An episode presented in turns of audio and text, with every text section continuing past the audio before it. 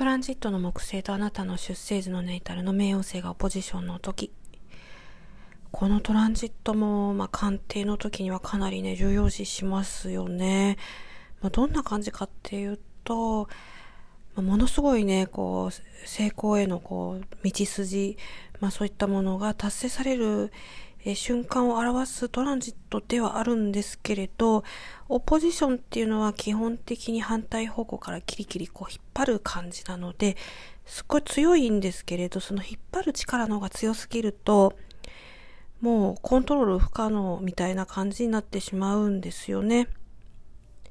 で、まあ、このトランジットで起こりやすいこととしては、まあ、あなたが、そうですね、まあ、ショートカットする。まあ、人間ね、誰しも、あの、そういった面はあると思うんですよ。まあ、YouTube の動画なんかでもいかに効率よくやるかみたいなのがすごくね、再生回数伸ばしてますから、えー、まあ、それはそれとしていいんですけれど、えー、でもですね、このトランジット中にあんまりそれを、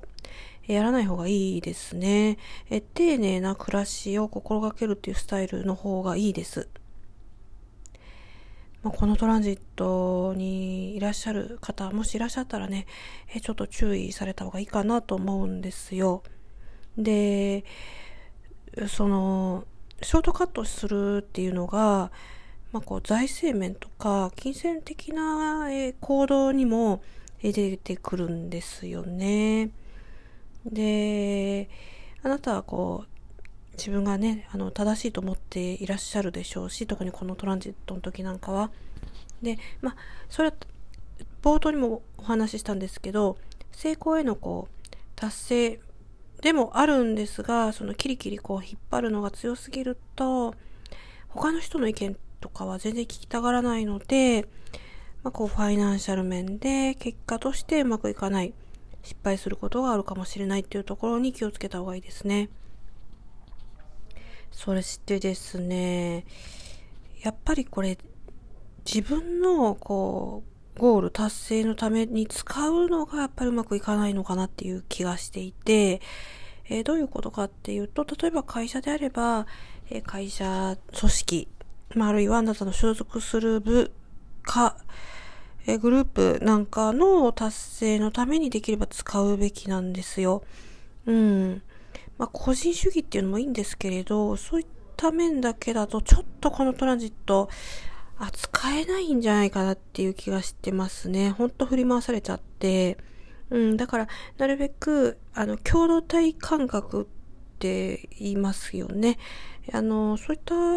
こう、共同体感覚を身につけるっていう、えー、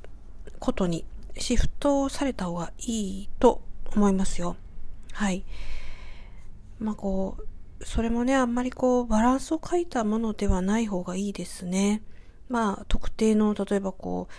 カルトとか宗教とかそういったこうグループの中で何かを達成するっていうよりは、もうちょっとこう社会のこう利益になるような、還元されるような形の活動で、こう何かやっていった方がいいと思いますね。で、仕事ってだってあの個人の利益なんて言うかもしれないですけれど、もちろんその面もあるんですけれど、お給料いただいてるってことなので、でも大、こう、まかなこう目で見ていけば、え社会全体の発展に、まあ、こう、寄与する、えー、面がありますからね、仕事っていうのは。どんな仕事にせよ。だからその辺はそんなに深く考えなくてもいいかなと思いますけれど、とにかく自分のためだけにっていうのはちょっとよろしくないかなと思います。